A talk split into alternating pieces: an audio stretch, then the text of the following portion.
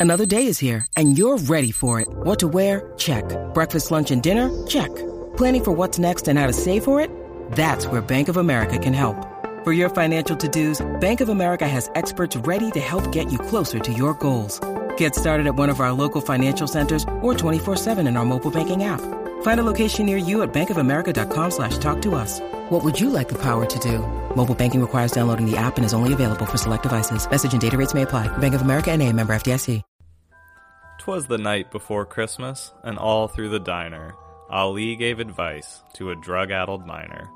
The breakfast was served by Miss Marcia with care, in hopes that young Rue would learn to beware.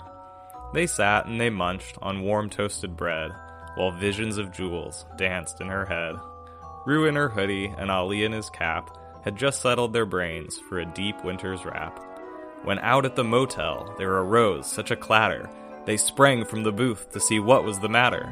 Away to the window they flew like a flash, tore open the shutters, and threw up the sash. When what to their wondering eyes should appear but a gigantic truck with a driver so queer. A hunky beefcake, so meaty and bad, they knew in a moment it must be Domi and Dad.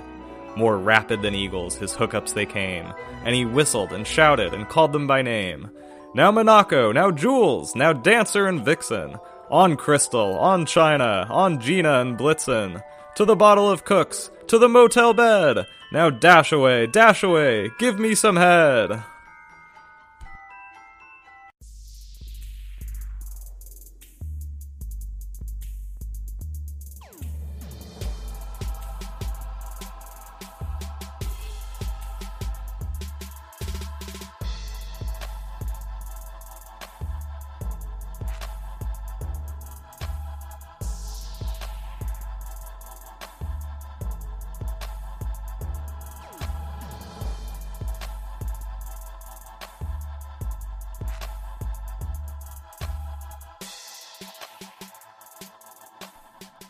Euphorians! Hello, Euphorian. Oof, holy fucking shit.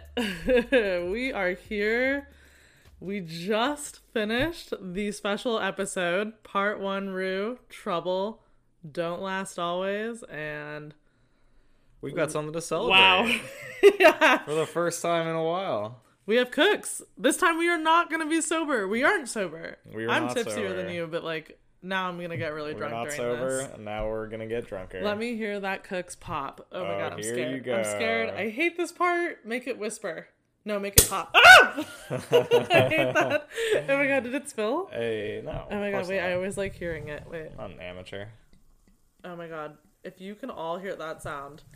Uh, Cook Champagne is, to sponsored by. That's So Euphoric. Just kidding. I really wish that No, would be. we should. We need to be sponsored by Cook's Champagne. I know. Not I feel like. around. I don't want to sponsor Cooks. I want them to sponsor us. Oh, I would. Oh, I no, I know, but I'd want to do like ads for them, and I feel like yeah. Cal should too. Like, I feel like he, what's his Eric Dane? I feel like I almost said what's his name. I'm so rough around the edges lately because we've had such a euphoria dry spell, and I'm gonna cheers to us getting our euphoria pussies wet. Cheers to popping that cherry for Yes. the ninth time. Cheers. Wait, I want like a good gulp. Mm. Okay. Mm. Wow. We have a lot to unpack, and I feel like we don't need any structure. Like, we're just gonna dive right in. Like, this is literally we just turned off the TV, and now we're just sitting here drinking champagne, getting drunker, and we're just gonna fucking go for it. Yeah. I- Paige, right off the bat, oh thoughts. Hit Oh my god. I can hardly Give me breathe. the raw impression. I know it's it's just like it's so dark, but I'm glad it was, if that makes sense. Like, of course, a part of me was like hoping it'd be a little bit of Christmas cheer, but like I knew it wasn't gonna be. Like, we ended with Rue like essentially dying. like she didn't actually die, but like we thought she fucking died. So it'd be mm-hmm. really weird if like this episode was like bang, like euphoria, like Labrinth singing and like rhinestones and like the whole thing. So I kind of like appreciated that it was really fucking dark and like Yep. simplified, if you will. Yeah. This was a uh, a real. What like, about you? What was your like? In, what's like one one word for me? Okay, one word to encapsulate what we just watched. I would say like heavy. Mm-hmm. Yeah. I mean, I can't argue with that. It was. uh What was your raw reaction? Like your initial right I thought it we was, just turned it off. I thought it was great. I, obviously, like very, uh, very heavy. Um, I really liked the like self-contained like two character format that Banter. they went with. Um, very reminiscent of like the like uh, the Fly episode from Breaking Bad. Like, um, that's just one of the more famous examples of like shows taking like a break from the action to give you like just like two characters interacting for an entire episode. for sure. Um, and when that's done right, it's it can be so good. And I think they did a really good job. I think they totally nailed that format and the execution of it. Yeah, I think it shows that Sam Levinson's just a great like writer and director. Like it's Mm-hmm. it's nice because we don't get any like surprises like a lot of other shows. They have like multiple writers. I don't. I'm not quite sure. I think Sam just writes it all. I don't think. Maybe I'm wrong. I think so too. I'm But I think it positive, sho- to me, actually, it but I know speaks he wrote this one. But yeah, Yeah, like it just Um, shows and it, it makes sense, and you you can really, of course, we know more because we're all super fans and we look into it. But like, if you weren't a super fan, just watching it, you can tell that the writing is just so consistent, which I appreciate. Like, it never feels different. It you can tell it's Sam telling. and it's very in the vein of like all these. The fact that it like takes place in this like all night diner Yes. places it amongst like many other Franks. um, kind of like classic like conversation based pieces that take place in diners. Like you have like Mm-hmm. classic like Reservoir Dogs shit or like coffee and cigarettes. Like conversations in a diner is kind of like its own like weird micro genre. for sure. And this And definitely is like right in there. And you know me, I actually like weirdly I have like my own little like subset page genre of favorite movies or TV shows that stay in one setting. Like The Breakfast mm-hmm. Club is like one of my all-time favorite films. And I'm just like a film geek and that I think if you can create something that just takes place in one spot and you can do it well, like fuck. I think that's extremely Right. If you can, if that skillful. doesn't become boring, like that's Yeah. a that's a challenge, and I think they did a great job with it. Exactly. Um, But that's just like something geeky about me that I I like in directors. Like if you can do that, I'm I'm hi- I'm very impressed. So Mm-hmm. also, I was geeky. impressed. Did you notice that? Uh, I'm pretty sure they shot it on film because it had a lot of grain to it. Oh. Really? Yeah. How do you know the difference? I forget. Like I mean, you can't always like just tell, Yeah. but like this was like shot on like particularly like grainy film. If it Yeah. was, and if not, like maybe we just had really Well, shitty no, I think it connection. was but it sure seemed like it was like wasn't it because it was through the window though? Like you could see in the behind the no, it was like the it was like the actual like Oh. the, either we had a shitty connection Yeah. or there was some serious like Well, we have grain, HBO Max. like film grain going on there. Yeah, we have Um, HBO Max. Shout out Louise, one of our best friends. He lets us use his HBO Max, so he's literally the only reason we're even able to podcast Shout out evening. Louise. Shout out, but we had our computer plugged into our TV, so it could just be us. But no, I think it was because at the end when they were like doing the recap, like or the behind the scenes stuff, it was like very noticeably different when they would switch from scenes from the episode and then Mm. back to like Sam Levinson talking or something. Got it. Okay, so I feel like we we're we're not gonna have structure, but let's just like shoot the shit for a minute. So, what did you think about the intro scene of like Jules and Rue? Like, I'm not gonna lie, I felt a little like I was like blushing while watching because I'm just not used to seeing them be so intimate. Like every time they've had a really like amazing like aha moment, like the night of the fa- the fair when they like make out in bed, it's like very dramatic, very mm-hmm. fantastical. It almost doesn't feel real. Mm-hmm. And this was kind of like the first time where you're like, this is like a little. It felt a little weird because I'm just like not used to seeing them be a real couple. I'm used to them always being so complicated and like Yep. yeah, it just it felt a little like basic, if you will. Not I'm not like criticizing it at ah, all. I just Not a fan of it. no, no, no. It's not that I'm not a fan. I'm just saying I'm not used to seeing them be like a basic couple. Is what I meant. Mm. Like kissing and being like, "I love you." Like, "Oh, good luck at like college today." Like, it just felt weird because I'm just not used to it. It's not that I'm not like Yeah. standing it. I just, like I said, I'm used to them being like highly complicated. It sounds like you hated it. Really? Oh no, no, I'm kidding. I'm just. I don't think I do. I'm I just, fucking with you. I'm No, I'm but it. I'm kind of confessing that I don't think I could ever like stand Jules and Rue together like mm-hmm. end game because I Oh, because I don't that's a big really revelation. yeah I just I, I'm not the fan that like sees them living this dream like like what they just showed like them in New York like living a mm. little apartment like yay our lives are great like I don't know I don't I feel like they are those type of people that will have something really really special and meaningful that will like change both their lives forever but like sometimes you leave it at that and that Mm. makes it more special. Does that make sense? It makes sense. I'm kind of the opposite. I really, Really? I Oh really gosh. liked it, but and I think that for me, like really liking it makes this episode all the more like tragic because it's very clear that like Rue and Jules can't be together. Yeah. So it like hurts more because you get like this glimpse of like how nice it could be, but then it's Mm-hmm. like at the end of it all, like Rue's still an addict, and like Yep. you're like, yeah, that's that can never happen. Like Rue can't be with Jules, like at least not for a really, really, really long time. Yeah, like, and it's- if at all. And they like bring in Miss. Marsha basically to like solidify that. Like Yeah. our girl Miss Marsha is like, yeah, you really like, you can't really have both Yeah.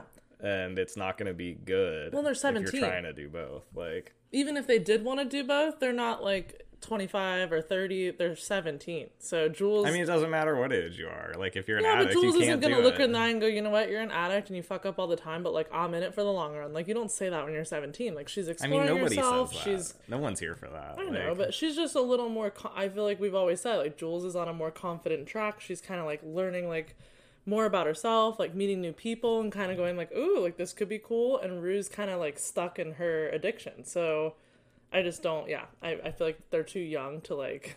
yeah, and I think that that was like commitment. the real, like one of the real like hurts of that episode is like the Rue Jules thing is not going to. Eat. I feel like it won't even be able to be a lasting arc in the show because it's gonna be so obvious that Rue can't be with Jules. Yeah, Like so it's it's Well, just like it sucks, but this episode like kind of sealed the fate of their relationship. Like they're not going to be able to be together. Which I think it's still going to be complicated though. I don't think it's going to be like they're not. Of course, together. it'll still be like complex and down. and shitty always. Like they're always gonna like.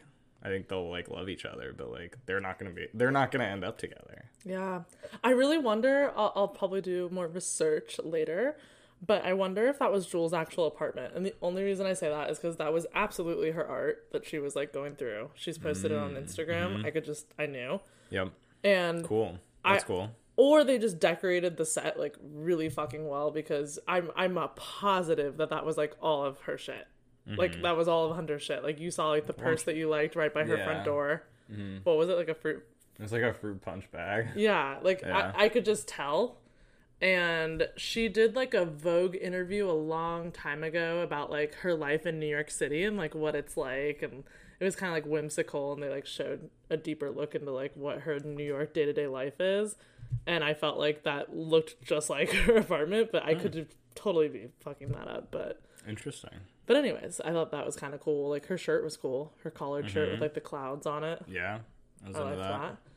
What did you think about? Um, Alex thought uh, Rue was smoking crack at first because she had like a roll, a rolling Oh. paper. She had not a rolling paper, but she had some like piece of plastic pipe that she was like It wasn't used- plastic. I think it was just a piece of paper. I think she took it out of her journal and rolled it up so that she could sniff Uh, the whatever. She, when she I, went to the bathroom. I thought Rue was about to smoke crack at the end of that dream sequence. Absolutely out loud. I was like, is she smoking it- crack? I was like, oh Jesus! Like, is Rue really Well, like a crack addict it now? to like snort the crushed up pill. like Merry but, Christmas, uh, Rue's a crack addict. yeah. Speaking of Christmas, that was a uh, that was about as dark of a Christmas episode as you can get. Yeah, that I was- mean, it takes place on Christmas Eve, and I think other than that, like the only other Christmas aspect of it was like Ave Maria at the end. Which I I will say, like I stand that song so hard. Any movie that's ever had that song, I feel like is so powerful. That was a very like dark Labrinth like version. It was, but it was Maria, good. and it, it was so him. It had like the organ and shit. I know I liked it. You know me though, I love that shit. So I really liked that, but Ave Maria in itself I think is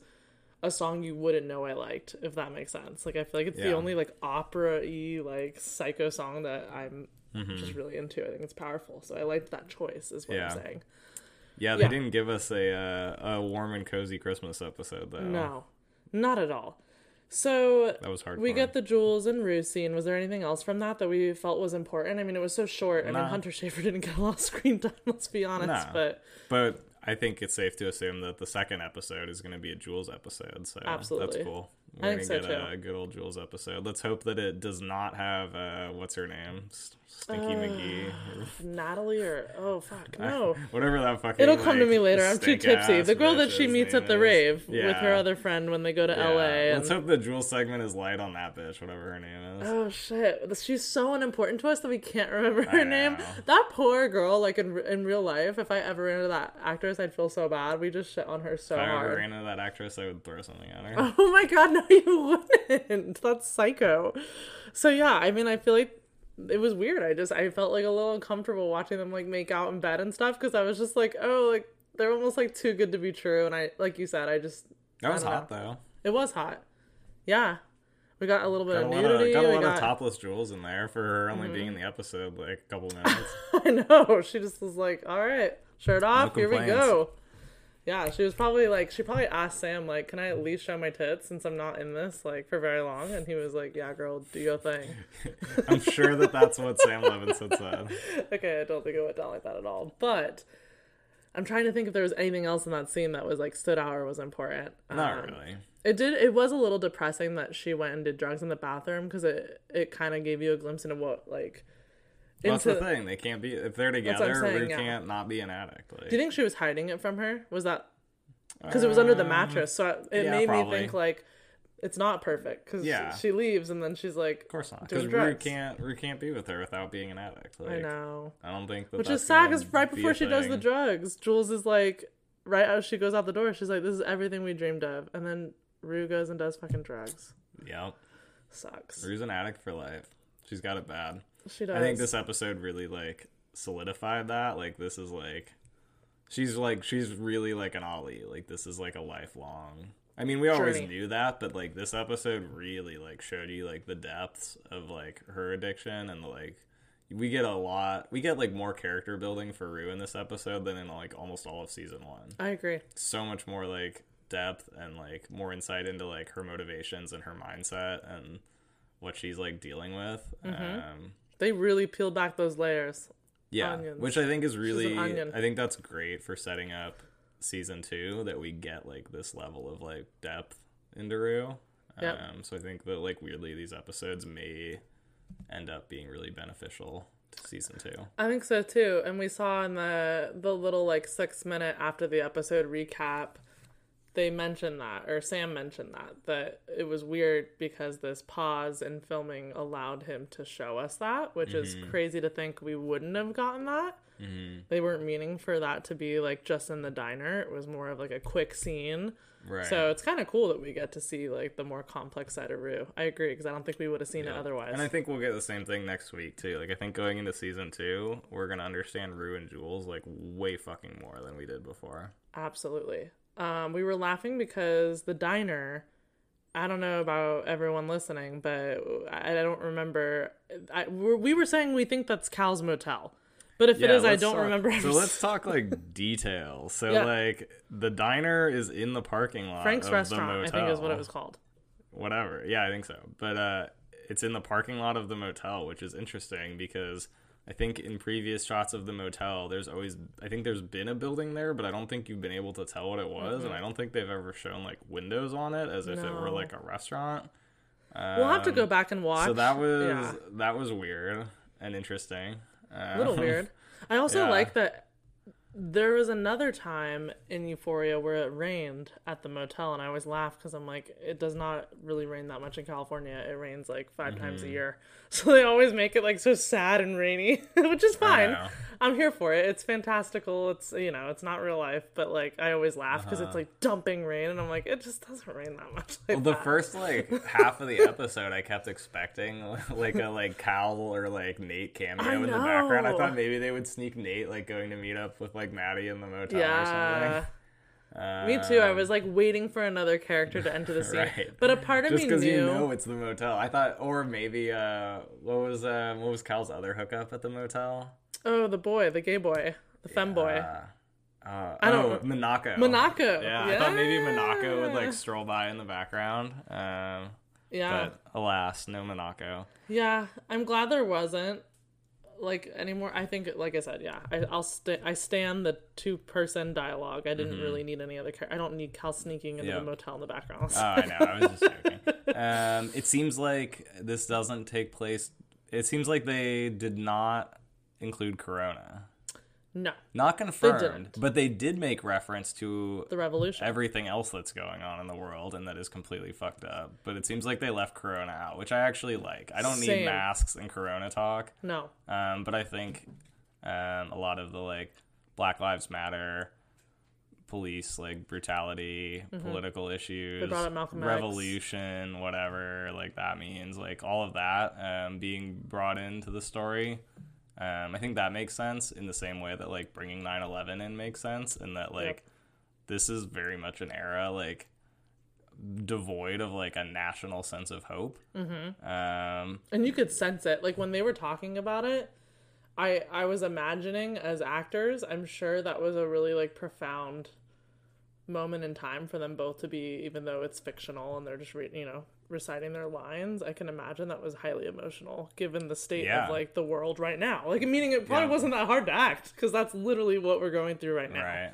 It's also it was I was thinking about this during the episode, but it's weird that like there ever was a time when there was some sense of like a larger like national scale of like positivity or like Mm-hmm. hope because even I know a lot of our listeners are younger or of our age and like I don't ever remember that being a thing. Like No. I've never like grown up like in a era that felt optimistic. I mean, I guess when I was really young and like I guess the the Bill Clinton era, from what I remember of it being like five years old, it seemed like pretty people were pretty positive, but like the that has never No. been like a part of my life, like having like a like greater sense of like positivity or like optimism for the future or like hope as a country. Like none of that has ever been a thing. So it's Or if people that, are like, optimistic, you're like, uh huh, like I roll. Do Right. have you not watched the news? Like, do you not know what's taking place in the world? like, it's odd to think that there were times in the past of this country when that was the norm and that like this the like last 30 years has felt like an upending of that Mm-hmm. for people that are older than us whereas for our generation and people like rue it's just the norm like this Yeah. is just how it is rue's born on 9-11 like things just fucking suck like america sucks like that's just the state of the world Absolutely. I also really appreciate and love that similarly to the other episodes, they did not we always pride Euphoria not being super like political just for the sake of being political. I feel like it's always done in such a natural way that's very like likable and relatable and relevant without it feeling like, oh, like BLM in your like they face. just shove it in there Yeah, like Yeah, it, exactly. Mm-hmm. it like made sense with the dialogue. Like what he was saying perfectly somehow. Like they did a really good job of like intertwining that conversation with addiction and with like just the messaging behind it made sense to me. Yep. It wasn't just like, oh, you could tell like they knew what was going on, like BLM, they gotta throw that in. Like it wasn't Right, like that. right. Which I appreciate always in a show. same I don't need like the phony shit. I know So I liked that. Um, what else did we get on details? We got another Minnesota Fats reference. Yes, like twice. He said it like two or three times. I was Yeah. like, yes, Minnesota Love. Fats. um, I want to give Alex a little uh, moment here. I I'm gonna go back and I'm gonna find where you said this because you nailed it. But after the show, the recap, Sam Levinson literally says, uh, "I'm sure everyone that watched it felt the same way when Rue tells the story of how her and Jules initially decided they were like dating, I guess, and she brought up the fact that they got tattoos on their lip." And he was like, Mm-hmm. "Whoa, you did?" And she was like, "No, we didn't." we just talked about it. And Alex and I were like squeezing each other's arm during the episode, like, what? What? Like, was it a dream? fucking show. Yes. But I'm going to give Alex a moment here because I was a little piece of shit in the other episode, whichever one it was. Mm-hmm. Alex brought up the fact that Rue is an unreliable narrator. And after we podcasted, I was like, that was really stupid. Like, why did you say that? Like, I think that's irrelevant. It's dumb. I was like, I just thought that was kind of nerdy. Like, you took it too far. And then Sam Levinson literally in the recap was like, I put that in there intentionally to let the audience know that Rue is not a reliable narrator. So sometimes Yeah. her retelling of her experiences is not accurate to what they really are. Right. And Which Rue is crazy. the That's really mind blowing because how much else is not true? Of all of season one. So like the bombshell isn't that they didn't get tattoos. It's that what the fuck else that happened in season one isn't real. Is fantastical and just.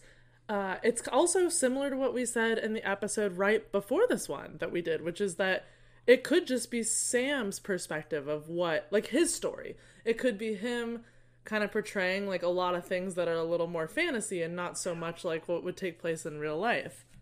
So yeah, like more on that.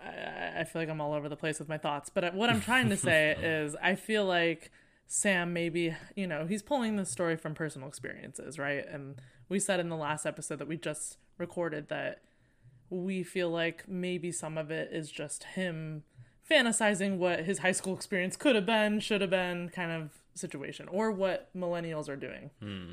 Gen So- Z. Gen Z, sorry. Like what Gen Z's doing, and maybe that's kind of part of it. If that, I think that's maybe you can put into words what I'm trying to say. I think what I think I think he when I was talking about him like introducing like this as his version of like a an alternate reality of like Gen Z. I think I was thinking more in like broad strokes and not like specifically to the story like there being aspects that are like fake as his interpretation. Not fake. I'm just I saying like maybe play- things or, like, happen to the characters, and he's like, I know this isn't happening with Gen Z, but I'm gonna throw it in there because. Throw it in not? there as his vision or as Rue's. Oh, uh, I don't know. Both. Like maybe it's maybe all of the characters on some level fantasize a bit, and we don't get like the full story. But Well, Rue's Rue's the obviously Rue's the narrator. narrator. so almost everything we know about all the characters in Euphoria It's comes through from Rue. And now that we know, now that it's affirmed that she, that there are events that didn't actually happen that were shown in season one, we have to wonder what else like we think we know about characters that may not be mm-hmm. true. Yeah. Um, and what other events that took place may not have actually taken place. That's a lot to which digest. is very interesting. And I think it would be interesting to go back and watch, knowing that that particular scene is not real, and see if there's any like visual um, or like story indicators during that scene that would tip you off as to other scenes that may Totally. also be false. I I'm would love sure. to hear That'd what our euphorians think, like what they believe My first thought was that since Ashtray gives them the tattoos, he's not real. But then there's a scene where Kat interacts with Ashtray individually with no one else present, so Ashtray is real. well, and Maddie and Sydney by or Sydney, Maddie and Cassie by pretzels from Right. him and everything. I'm glad Ashtray's real. In other words, We don't know that I for just sure. want Ashtray to be real. But yeah, it's kind of fun. I kind of love that she's not reliable because now I can look back and kind of start guessing like what's real versus reality.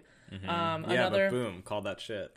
you did. So you know what? I will cheers Call to Alex shit, right now, one. and I am gonna. I'm literally ago. gonna post like the exact clip on our Instagram because he fucking said it, and yeah. I literally was a a little shit bitch and was like, "Nah, you're being annoying. Like that's not Euphoria," and it was. Hell yeah. So the other part of that that was really funny that I loved and was kind of comical because I'm the same way was when uh, he was putting her on the spot. He was like, "So how did you know you guys were dating?" And she's like, "We didn't Mm-hmm. talk about that. Like that's weird." And that's so.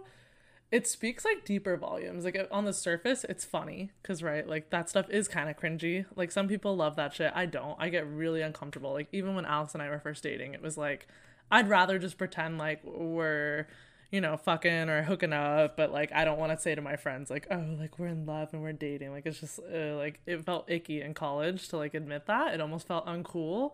So I'm kind of curious if that's like the same with Gen Z or is it that like they have less of a even lesser of like a connect because it's like it's even more casual because you're like on dating apps and like doing all this weird shit that like we didn't having you know I don't think it's super generational. I think it speaks more to her immaturity. Um, I'm Who, glad you Jules or Rue? Rue. I'm Rue. glad you brought well both of them. I'm glad you brought that up because I was going to bring that up as well, and I thought that was interesting and that it makes Rue seem very young.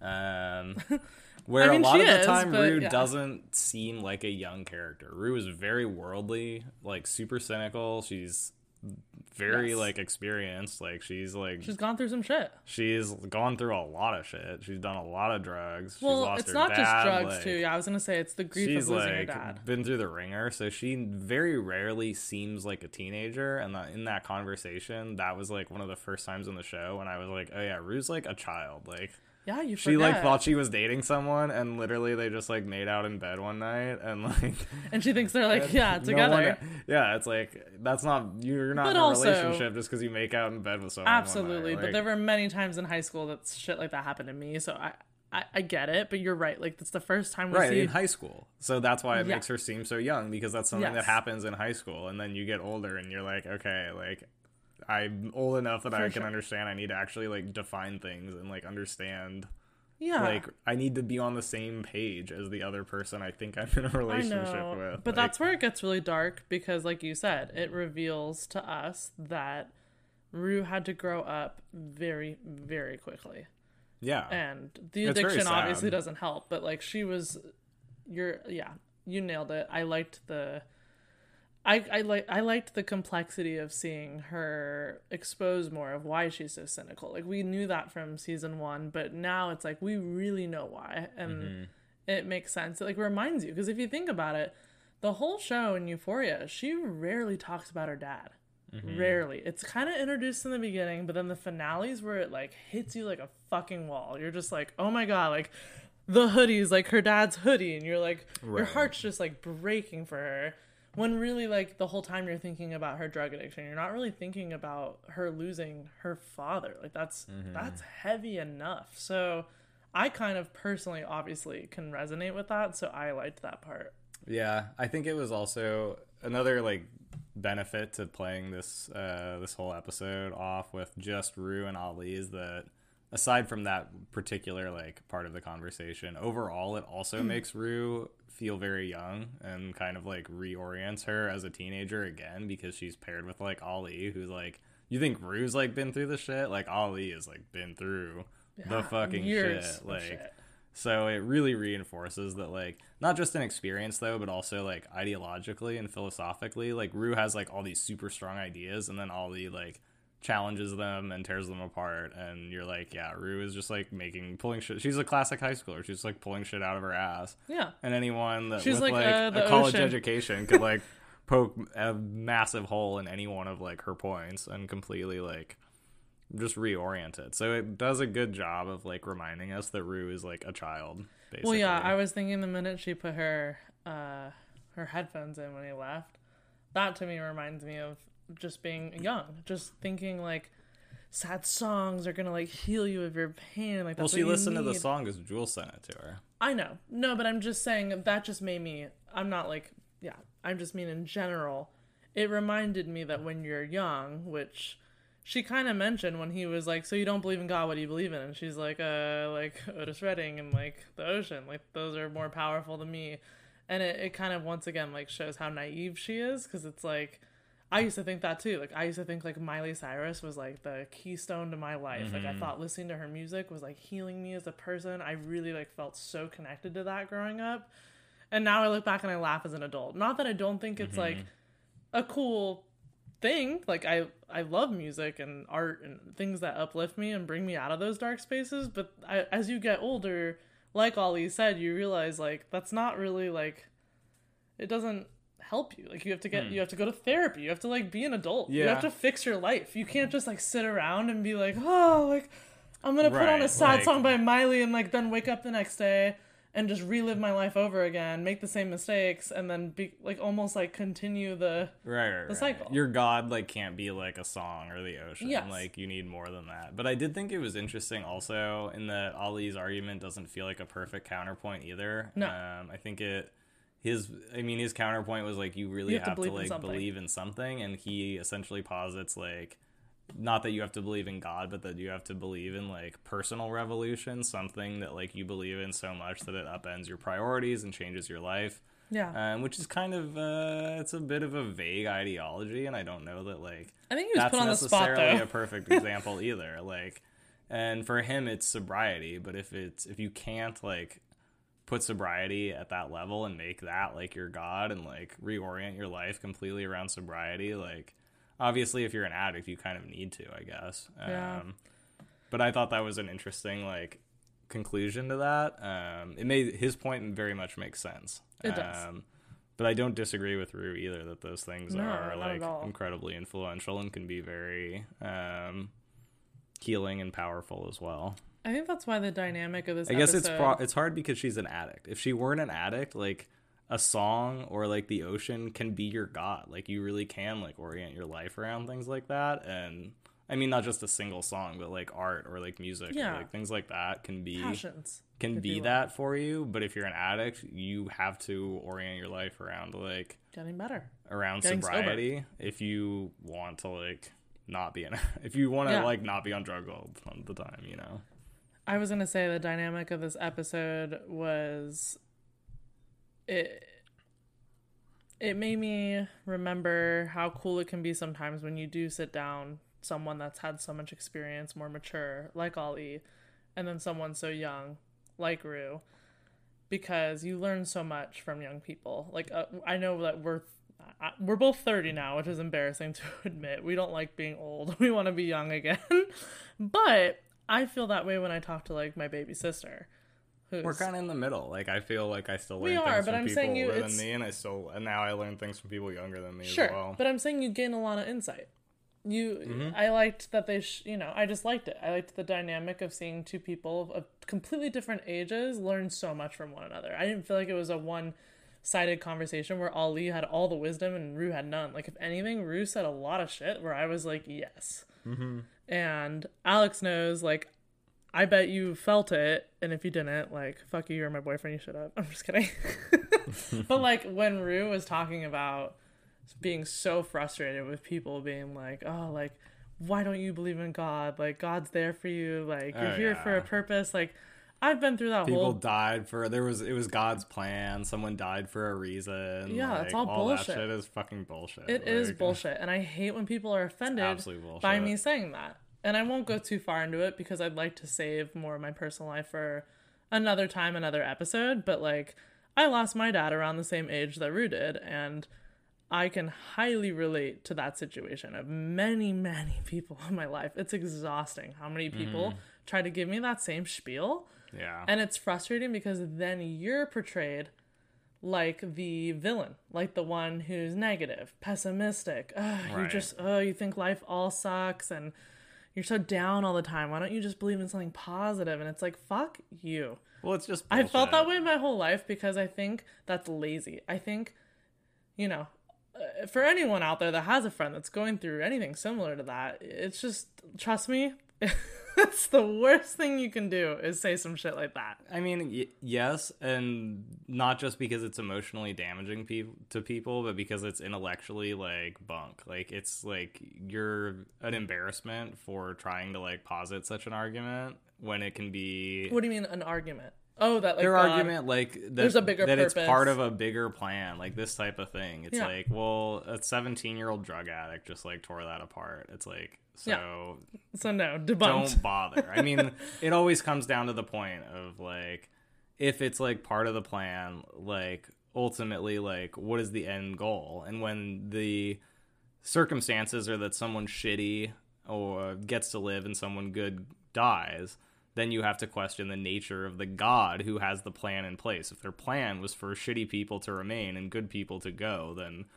What's if going you, on? if that's really what you believe is that Then the- why is Trump- if you why was Trump president? if you believe that that's really like the plan then what kind of god would make a plan like that and then you have to question like okay so you're now believing in a god that doesn't really have like a very benevolent plan yeah, um, and that doesn't really match with like kind of most people's idea of god it's like well maybe it uproots everything. I mean, if you were the type of person that worshipped like a chaotic god who had some fucked up like crazy plan, like then it kind of matches your ideology. But if you believe in like this like good god that like Has you a plan for has- everybody. shepherding everyone to heaven, it's like, well, fuck, that goes out the window real quick. But I like that she said, because like I said, I, I very deeply resonated with it when she said, "What about like my purpose? What about my mom and my sister? Like, was his Right. purpose just to raise us for like that short amount of time and then peace out? Like, what the fuck? That's fucked up." And Yeah, I've, it's a I've bad. pl- It's a bad fucking plan. It's a At bad best, plan. At best, it's a bad plan. At worst, it's a fucked up, like malicious plan. Yeah. that's leading the world into like greater chaos. Well, it So, discredits like, her father. kind of it discredits her Like, father because she literally said, "That's lame. My dad wasn't here just to like shepherd us for you know only 17 years of my life and then fucking and die. then abandon us in like yeah, that's emotional not wasn't crisis. his purpose. that's dumb. Yeah. Yeah, so I kind of like that she did a- that. Kind of a shit life. Like, It is. It's sorry. stupid. And I felt the same way. So I was like, you know, I saw myself in Rue in that. I mean, if my purpose was to raise a family and then leave them in crisis to the point where like one of them was like a devastated drug addict threatening her mom with a piece of glass, I'd be like, wow. That's Yeah. like that was my legacy. Like fuck, that's a That shit sucks. legacy. I would not feel good sitting up in heaven being like, ah, yes, but at least my family is here on earth, like Yeah. living at large. Like no, they're they're fucked up. Well, and the reason I said it's lazy is because from personal experience, I say that because I think that's it's like a cop out. It's like you're not willing to go through the discomfort of asking someone how they feel about the situation or how can I best be a you know a foundation for you right now? How can I be mm-hmm. there for you? Instead, people feel like they have to project all their ideas and what they what comforts them. It's mm-hmm. selfish. It's always selfish. So it's like all I gotta say is I'll, I'll just end it on that note. It's fucking selfish to bring up stupid shit like that when someone's mourning a loss because Yeah, because you're prioritizing your ideology over their emotional health. And like you're not thinking you, about what's best what? for You're not the them. one. Yeah, you're, you're- pushing like your like ideologies and propaganda and worldview onto someone else without Yes. worrying about like And listen, the intent- they need. the intent a lot of time is very good, but that that doesn't give you an it's not an excuse. Like it's, It's still not a fucked cop up. out for being ignorant. No, it's it's lazy. So yeah. that's my that's all I'll say. Lazy. Agreed. Anyways, Anyways, another. I was. That's why I said I have to save this for another time. But I mean, I said it in our finale episode. I just the reason I love Euphoria and even wanted to do this podcast was because I deeply connect with Rue, not because I'm a drug addict. I've never had a mm-hmm. problem with drugs. But I, I know what it's like to lose someone you love, and I lost my dad at her exact same age, and just seeing what she's going through, it makes sense. And honestly, all the time, Alex and I joke like, I don't know how I'm not a drug addict. I yeah, I feel deeply sorry for her because that could have been me, and it's a lot of people go through that today from losing people in their lives that Mm-hmm. they've loved. So deep shit. Yeah.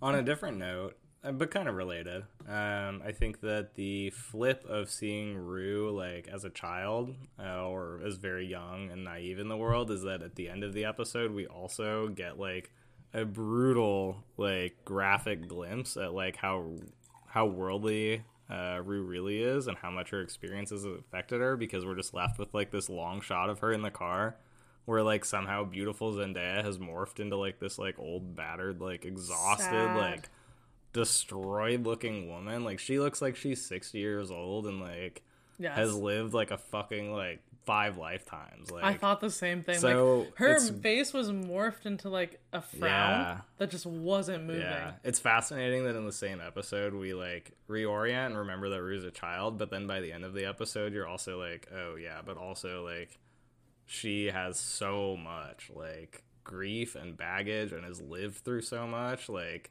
and it's like Her she- journey's just getting started, honey. Rue's fucking exhausted. Like the fact that she is alive is like insane. Mm-hmm. Um, so it's f- very interesting that within like an hour we see like ancient, like exhausted, fucked up Rue, and also like very young, like childish Rue. Yeah, and I like I said at the very beginning of this, I like that they peeled away all the, you know, the rhinestones, the glitter because that's so much fun and that's what we love about Euphoria, but it's cool to see this other side that's a little more deep and heavy. Yeah. What did you think about I felt like the hot for me, the heavy hitter was when he asked, "What do you want your legacy to be? Like if you mm-hmm. died, what would you want?" You know, and she gets teary-eyed. Oh my god, I was like almost about to cry because I was like that's Yeah. so sad that she's in that place. What does she say? She says like I want to be known for someone who tried really hard to be somebody else. yeah. And that's the someone like I didn't quote she wanted but- yeah no i think you're i think you got it right but like she just wanted to be she wants to be remembered for trying to be good to the people around her trying to not be like a fuck up trying to like be a good happy like part of their lives like even though she knew inside that she couldn't be she wants to be remembered for like doing giving all she could for her family and her Yeah. friends to be like there for them and to be Sacrificing like a all she could. Yeah. just trying to trying to get sober. I mean, that's essentially what she's saying without saying it. Like trying to get sober and that's not who she is like right now at least right now she doesn't know any any different right now because she's always been an addict that's fucked up over Yeah. and over again Right. Because trying to be good for them means what's good for all those people in her life that she's referencing there is her be her sobriety. Like it's not good for anyone that was a drug addict. No.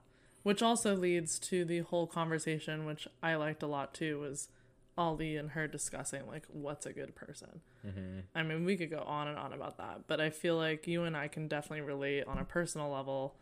You and I have both made very big mistakes in life. Everyone has, but we've made some big ones, and it's cool to sometimes sit down with someone and talk about it and pull back the layers of like you're not really that shit of a person. Like you're just not. Like even like the shittiest of shitty things. I mean, if you're trying to change and get better, you're a good per like I don't know. It's like what is a good person? That's such a complex conversation. Right. And it's a very like rote Nuanced. classic like uh therapy point to be like forgiveness is like harder and also more important, but it is. Like it is easier to blame yourself and call yourself like a bad person. And if you are really interested in like punishing yourself for what you've done, then like actually try to be a good person because that's way fucking harder. You're gonna go through way more shit trying to be a good person than just calling yourself a bad person and like being like I'm bad and like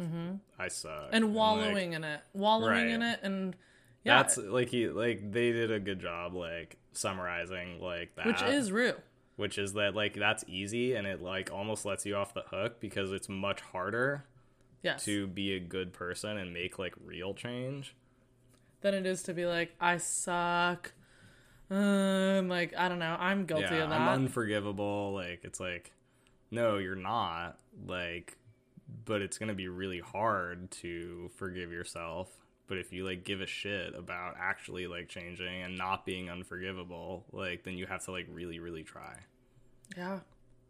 It was fun. This is totally off topic, but it was funny when that lady was like, "You better pay me your tips, you cheapskate." Miss Marsha, what Miss up? Miss Marsha. Shout out Miss Marsha. She was a great, cute side character. yeah, the tertiary character of the episode. I want to know more Love about that. her behind the scenes. I feel like sh Another addict. I like that Ali's just like, yeah, my girl Miss Marsha over there. Yeah, she's like a lifetime this addict. This lady like, that's been serving us pancakes, like she's She's been sober 17 years, but I I've known her so long that I remember her from like my crack smoking days. Like, I have something to say that I just thought of too.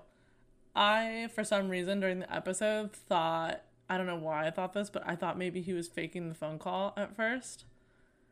I know it's stupid. I don't think it anymore Why? because I thought maybe he felt guilty because he was kind of unleashing a lot about his life story to her, and sometimes. Especially around the holidays, there's a lot of like Christmas movies where like you know families that are estranged, like they're like I haven't called my son like in three Christmases, and then they like you know reunite and it's all great. So I'm saying Why I don't I don't think it, it, anymore, but in the moment, the whole episode, I was like, I wonder if he's faking it just to like feel like it's like therapeutic, like he's like pretending to be like, oh, like how's it going, like God, that'd be really dark. He gets out. he leaves a conversation with Rue to like fake a phone call. no, he went out to smoke a cigarette. And he was out there smoking for a bit, and then Yeah. he took out his phone as he was thinking. Yeah, obviously i'm saying i'm confirming with you right now i don't think that anymore but i'm saying while i was watching it i kept thinking i wonder if he's kind of like I, i'm not saying he's faking it for any reason. I'm I'm like I, it's like therapy. I thought maybe he was saying what he would want to say to his daughter if she called on christmas. Does that make sense? Oh, yeah. i wasn't trying that to make it sense. complex i just thought maybe he's so see what you sad talking to rue that he's, he's, like pretending to like yeah reconcile with his family when in reality they hate him. Yeah, but obviously it. I don't think that anymore because the recap kind of showed. I mean, Sam flat out said like you get more of Ali's life. You get to see like his family connection. Yeah, it was nice to see more of Ali's life. Uh, Yeah, it or was. Martin, I should say. Oh, well, I yeah, shouldn't say that's not Martin. his real. It's not his name anymore. But he They did a good job of like showing Rue's sense of humor still and his too. With that, Yeah, her being both like of Martin. them were very good in the episode. She's like, Yeah, you don't look like a Martin. yeah. he doesn't look like a Martin. Well, no, because he wears his little um, Nation of Islam like skull. That was funny, thing, too. So he The- looks like Ali. the jokes know? about getting Christianity wrong and like, or was it that was other way around? joke. Yeah. Which He- was it? He He, was says Muslim something about. Well, he says that he has faith in Rue, but then he's like, "But I could be wrong because I used to be a Christian before I was a Muslim. Yeah, like, was he used to have faith in like Christ, and like now he's like, now I believe something completely Totally different. different. Like, Um, so he has two daughters. Mm-hmm. Yeah, his story was intense, and it also made you think. At least it made me reflect on shit like that, where like you grow up and you're you're you think I'll never do this, or I'll never like replicate what my parents did, or what my Mm-hmm. boyfriend did to me, or I'll never do this, and then you do it, and Yeah. it's it's a weird. It's a weird like fuckery. I don't know. I was just thinking about my life and how many times I've done that as well like I've replicated actions of not my parents. I really haven't really done that, but like I've done some shit like in relationships Mm-hmm. where I've like replicated actions and I'm like I will never do that and I do it. yeah, And that's like the worst feeling. So him like being vulnerable and telling her that, I, I felt that. I was like, damn, yeah, I've been there. It's the worst when you're like, oh, I was never gonna do that. And then you do it. yeah. You know? I'm sure that's one of the like major struggles of being a parent is living your whole life being like I'm not going to be like my parents and then you're a parent and there's probably like times when you're like I'm being like my parents Yeah. and that's tough. What was the okay? I was a little confused by this. What was she talking about when she kept repeating, "I don't, I wasn't gonna be her anymore"? Was she talking about committing suicide? When? What? What are you talking about? Multiple times she said like, "I wasn't planning on being here very long." Here, not her. Here. Here at the diner or here no, on Earth? here on Earth. She was talking about. well, that's what I'm asking. At first, when she said it, it almost sounded casual, and I thought she meant like it's Christmas Eve, like I wasn't planning on being here. No, no, no, not no. like no. I don't even mean it like in a funny way. I just thought she meant like I wasn't really like planning on being here. So like let's wrap this up. She means Earth. no, I know, but then like- obviously I knew when she started crying. But I was like, oh shit! Like, does she mean that? uh Does she mean that from the finale? Does she mean like that? Supposedly, like that night she might have wanted to die, or is I it think just she vague? means. Is I it think just, it's like, a broader like. Okay. She is I was like little. I just wanted more clarification. in like a large aspect she's suicidal, and in another aspect she's like wantonly taking drugs. So I don't think that she's like expecting to live long, whether it's by suicide or like accidental drug overdose. I think Rue is very like resigned in a large part to the fact Yeah. that like she's not gonna like be around that long. That's so sad. Yeah, That was really sad. hard to hear. But uh, yeah, of course, Paige's dumbass brain is like, "Oh, she means the diner," and then I was like, "Oh my god, she's crying. She means suicide." Jesus. I was like, "Holy shit!" She's like, Ali, I don't think I'm gonna be here much Well, longer. Christmas My mom's gonna come pick me up in five minutes. I gotta Okay. go. Well, if you're thinking in real time, it's Christmas Eve. Like, what's Jesus. poor Gia and her mom are like at home, like, where the fuck is God. Rue? And she's having pancakes with her sponsor. I mean, I thought she was like trying to dip set. Like, I loved this, but like, I wasn't gonna be here long. And then she Oh started crying, and I was like, oh my god, Oh, oh she my God. suicide. That's so it could have been the wine hitting me. I don't know, but I was like, oh damn. that's really uh, funny. I know, but that was really deep, and that Yeah, that was me- really deep when Rue was like, I don't know if I can be in this diner much longer. I think I gotta get home. Told my mom I'd be home by eight. correct me if I'm wrong. Did Rue ever talk about almost committing suicide in season one? It's been a while, you know. We've it's been a Mm-hmm, long journey this podcast. So I'm really trying to remember if she ever distinctly said like I I wanted to die or this or that. I don't Good think she really has. I think it's been strongly like you just assume it because of her journey, but I don't think she's ever said it. I think it's been implied and by her Her actions. her actions with drugs. I But agree, I- but that I'm was the first time I heard her actually say like I don't like I didn't think I was gonna be here. Yeah, I'm not sure honestly. Good question. Another point. Another Mm-hmm. question. What did she mean by Jules cheated on me? Is she talking about the bitch we don't like from yeah. the rave? Yeah, yeah, Okay. I just wanted to make sure. yeah. Because it's Christmas Eve. And we don't the timeline was winter formal. Oh, winter formal. So it's probably December, Christmas Eve, something. I think all that indicates is that Jules told her about that, which I think we already knew. I'm pretty sure Jules No, we tells did. her about Remember that they're in in the, show. stall. Yeah, Jules tells her about that She's like, oh, show. oh, she was so hot, she bit me, remember? right. Oh, Anna. Anna, yes. Anna. That's the bitch we don't like. Yep. Fuck That's her. that shit I don't like. Fuck her. Yeah. So she told Rue. So yeah. So that's what she. Rue- That's what Rue's referring So to. that's why Rue sees it as cheating when really Jules is just like, look, I like hooked up with this girl because Jules doesn't think they're a couple. She's like, girl, we hooked Right. up after the fair, but that doesn't mean we're like, It was like definitely a little shady on Jules' part, but her and Rue were Absolutely. hundred percent not in a relationship. And Absolutely. even if they were in a relationship, they had never had any kind of talk about like exclusivity or anything like that. So it's like yeah. absolutely.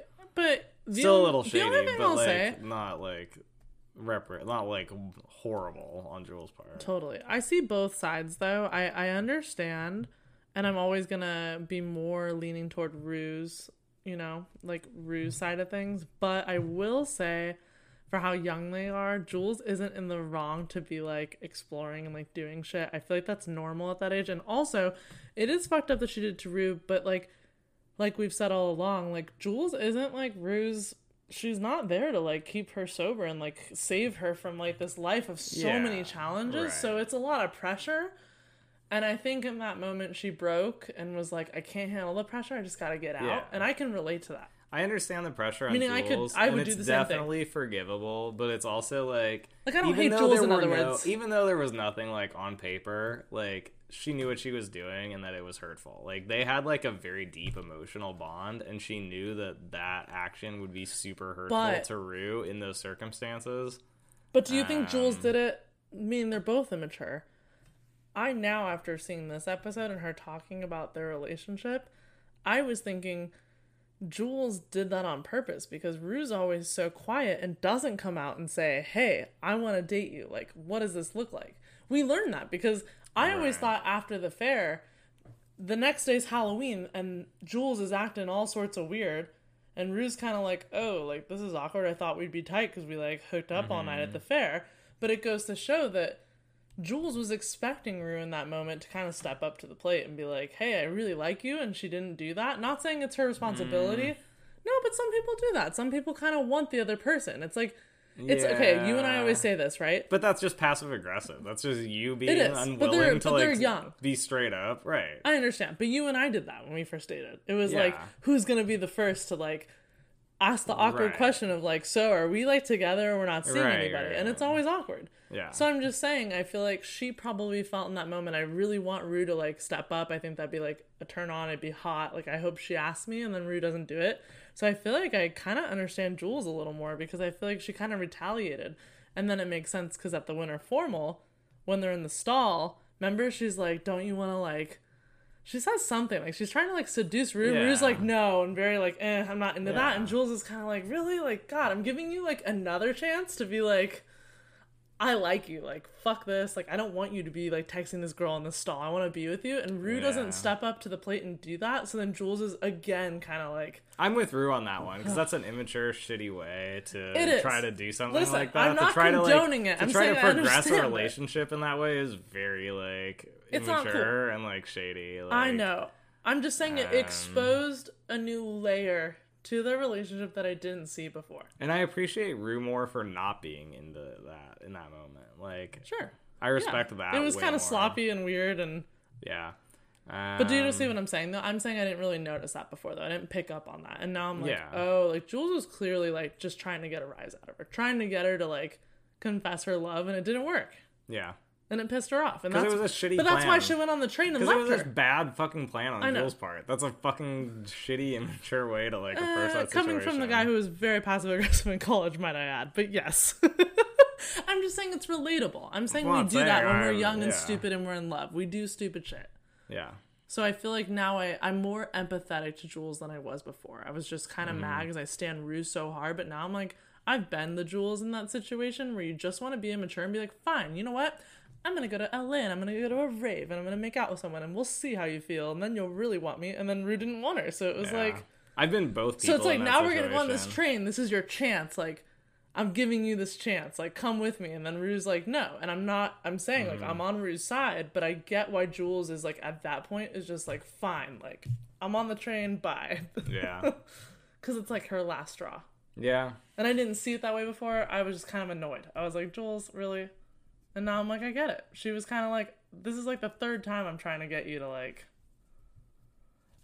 jump into my arms and be like, I mm-hmm. want to be your girlfriend. I love you. And it didn't happen. Whatever. You got to step up and Fucking Step up and do what though? Like just be Step up and say what you want. Yeah, don't be. If passive. Jules wants to be with Rue, fucking step up and say it and stop playing games. but Like, Rue's kind of playing games too.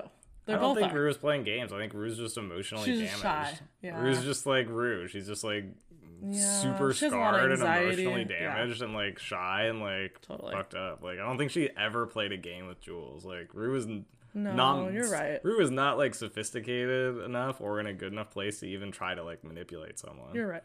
You're right. So I mean, I don't have to be right. what else? No, I'm saying you are. No, I'm. I'm saying you're right. Like I like I said, I, I Mm-hmm. stand Rue. I'm on her side, but I I empathize with Jules a little more than I did. Yeah. So anything else? What else? Did anything else stand out to you? I mean, we've kind of covered a lot. We're Yeah, I think like that's most of it. we're almost at like an hour on this, and I Yeah. feel like, wow, which is cool. That's how you know it's good, though. It's like we just talked for 60 minutes straight, barely taking our breath, and I still feel like I could keep talking, but I'm not going to. No, it was really good. I think we covered like most of the things I wanted to talk about, honestly. And if we didn't, it's fine because we're gonna record again, True. and we can add anything that we missed. But holy fucking shit! I guess, unless so that that's it for you.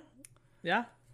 Hmm, let's see. Um, shout out Colman Domingo. He did a really good job in that. Yes. Um, big big props he really like not only did we get like more of his character but we got more from him as an actor like he was, he was great really good in that. Um, yeah, I think that's they it. have great I don't know. chemistry Any Euphoria? Any random Um, Euphoria updates since our last episode? not really but another thing i will say that everyone was so hype on that i also was hype on is i love now whenever they release anything new about euphoria it says emmy winners in there Oh yeah, she's also uh, like- she's like got signed to Valentino, right? Or Yeah. whatever. she's like a new She's the like new face. of. Valentino. yep That's cool. that's amazing I'm into that. Valentino's been doing good shit lately. yeah I've been doing a lot of stuff with. Undercover, which I've been into. But yeah, no, no big news. All But I will say though, overall with the episode, yeah, they both were amazing, great performances, and if anything, Zendaya just like re, she just reproved how great she is. That's not even a word, but she, you know, reaffirmed. she reaffirmed her Emmy win. I mean, it mm-hmm. showed I agree. She was her great. emotion it takes a lot to carry. strong. You have to be like a, a like moderate to like very good actor to carry like a hour of TV with just you and one Just other narrate. person. Like, Yep. yeah, that's like that's respect. Like that's. a Oh, I know. I was stressed like watching them because I was like, I would just be so bad at like memorizing all those lines and having that much emotion during it and being in one Mm-hmm. seat. Like I'm sweating doing this podcast, just sitting at this card table. Imagine filming a scene in a diner with all these lights on you, a microphone, like having to let out emotion. Like it's it's a lot. It so felt they very it. naturalistic too. It really did feel like a conversation, which is like the goal, and they did a good Yes. job with that. It, It didn't, didn't feel, like mega scripted. It felt like large parts of that could have been ad libbed, but then afterwards you kind of see that it was like pretty like fully scripted. Mm-hmm. Um, I liked the outside the window shots too. Like it still was it was still euphoria. You still felt the sense that it was euphoria. So that it was a little it was so euphoric. That diner was so fucking euphoric. so euphoric. well, we are out of cooks Sweet. and we're, you know, out of time. We need to drink more. So we are gonna be done for the evening. But as usual, follow us on Instagram, so underscore euphoric follow our TikTok, follow our Twitter, our Facebook, everything. Like, subscribe, review us on Apple Podcasts if you can. Any Uh-huh. review we get is like a major plus one. yep.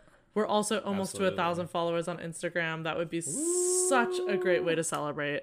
We are so excited to record another episode for part two, which we don't have the title yet, right? I don't know. Oh wait, that was the sorry. I will say that was the one thing we forgot. Oh, yeah. The song. Yep. The Trouble title, Don't Last Always. Yeah, the title of this episode is a uh, a Christian gospel song.